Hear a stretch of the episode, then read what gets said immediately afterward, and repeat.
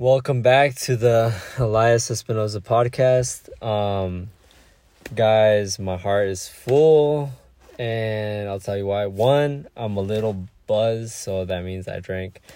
As you know, in the last podcast, if you listened to the last one, people pleasing, I had trouble admitting that. I not trouble, but okay, trouble admitting that I drink because there's consequences in my social circle being the church circle that I am a part of, which is against people drinking, and there are consequences, as in they won't let you do certain things. In my case, I like to play the piano, and they say, like, okay, you can't play because you're drinking, or whatever. Anyways, so right now, I'm buzzed.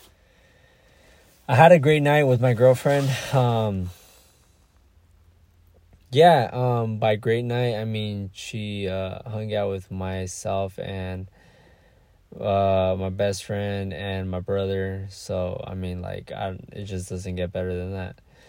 Um, I got an acceptance letter from a nursing program. So uh, I have my bachelor's in biology, and I applied to an accelerated bachelor's of BSN program, bachelor's of science in nursing, and um just got an acceptance letter. I did the interview. I thought I did bad in the interview, which is crazy, right? We think we did bad for some things, but got accepted. Part of me is like, well, nah, it, they just said they just accepted you because it's a business and they want your money and which that may be true and that may not be true, you know, or a combination of things. You know, I did pretty good on the test. Um, I think it's called N I don't know. It's some nursing test, some test that it, a lot a lot of people take before nursing programs. It's like a SAT of sorts. Um, yeah, but that was that was good. Um, and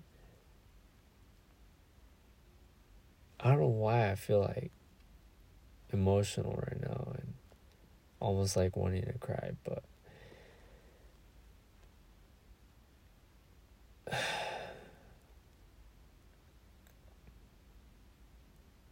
This has been a long journey. It's been. I don't know how many of you guys feel like there's days where you're just like, fuck. When is my suffering gonna end? You know, I don't know if it's whatever that may be for you. For me, for a long time, it was insomnia. Like, I couldn't sleep for shit. I felt like shit, you know, and that affected different areas of my life as a man who for a while like 7 years ago couldn't get my get it up um it was trying to keep it PG-13 but um ED issues erectile dysfunction that was like a freaking a fucking freaking whatever uh horrible time for me because I was just like, so I guess part of my identity was tied with, you know, and I, I'm sure a lot of guys' identities can be tied to like, okay, I can get it up or I can perform in bed. And um, yeah, it was just very like, what's the word? Like, very, uh, demolishing? No um demeaning to my identity like manhood. I feel like i'm less of a man because i can't because i have erectile or had erectile dysfunction issues. Anyways that's a completely different topic. Um i am now in a much better place thank god uh for anyone wondering i was able to improve my diet, I included a lot more greens and vegetables. I then improved. What was the next thing? My sleep, sleep hygiene. If anybody's struggling with that, look up sleep hygiene. Uh, nutrition, facts.org. Look that up. And meditation, emotional intelligence. Look that up. And social relationships. Improve your relationships with those around you. I sound like a freaking robot or teacher saying this, but trust that will help. At least it did for me.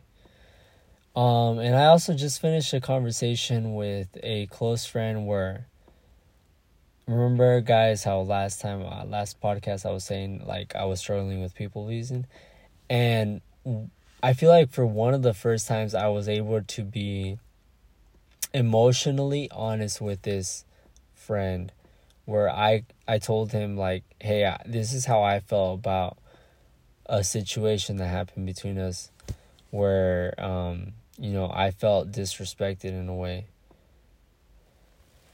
And you know the fact that I was able to tell him that like I'm usually like I said in the last podcast somebody who wants to be nonchalant like oh you like i'm not mad. Like i'm good. I'm good. But really inside i'm fucking burning. There's a fire. Like i'm pissed off.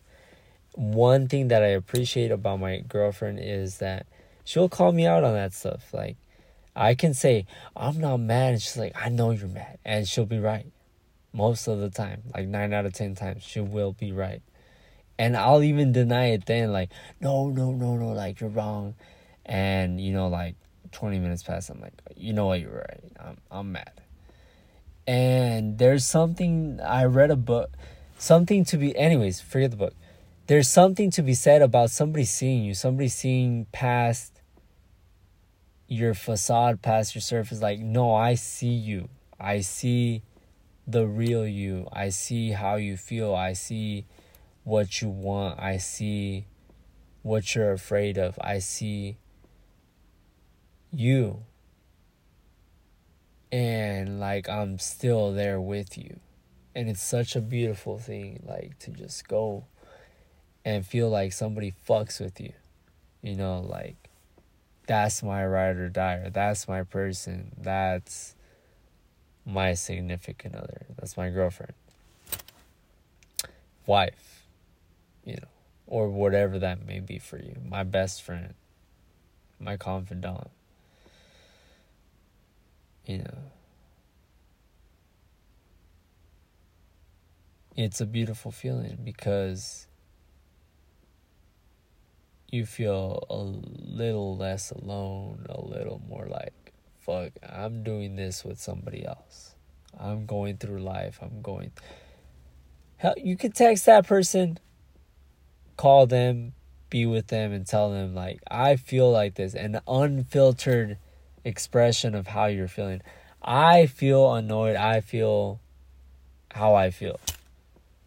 And you have the trust, you have the track record with that person that they are going to be there.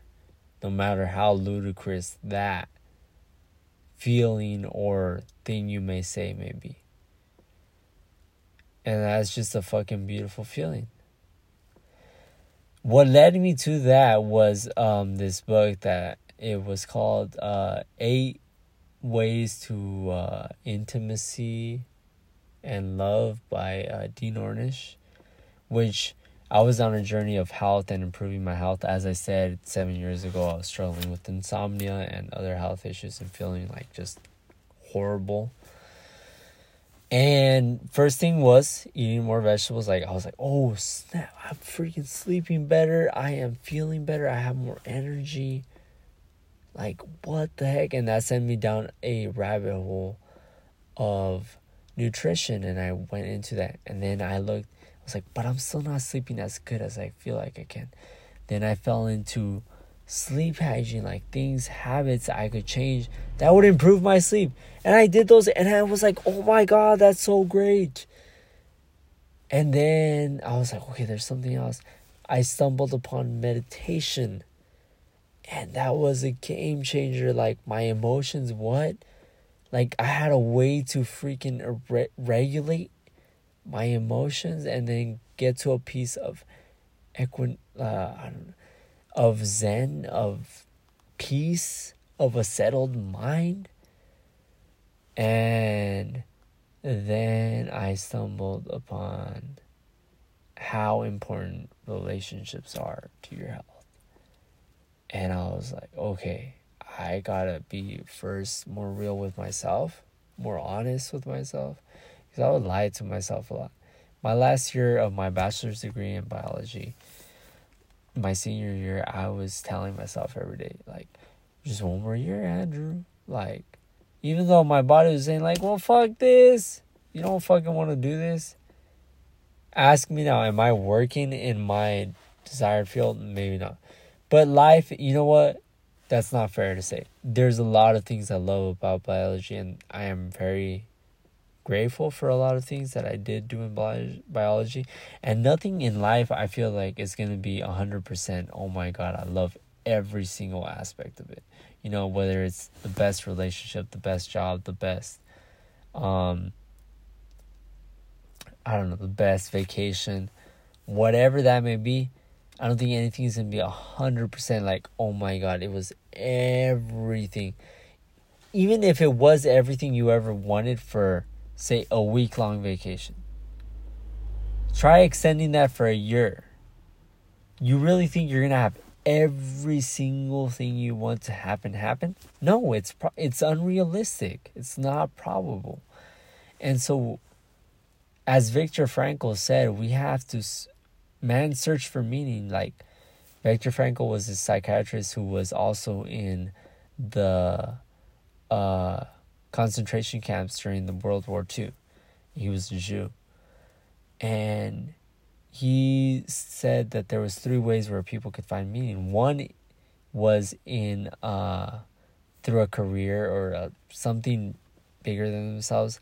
Another one was through a significant other, a love, you know, some like that. That's my reason to live. Uh, that love for somebody, and the third one was finding meaning in suffering. Like these horrible things that have happened to me were in his case the concentration camp there's a meaning there and he saw that in different people in that word and so i've seen that in my personal life like you can find meaning even in the bad times even in the times that suck ass, even in the times that you may want to kill yourself, even in the times that you may feel like your life is better off being ended,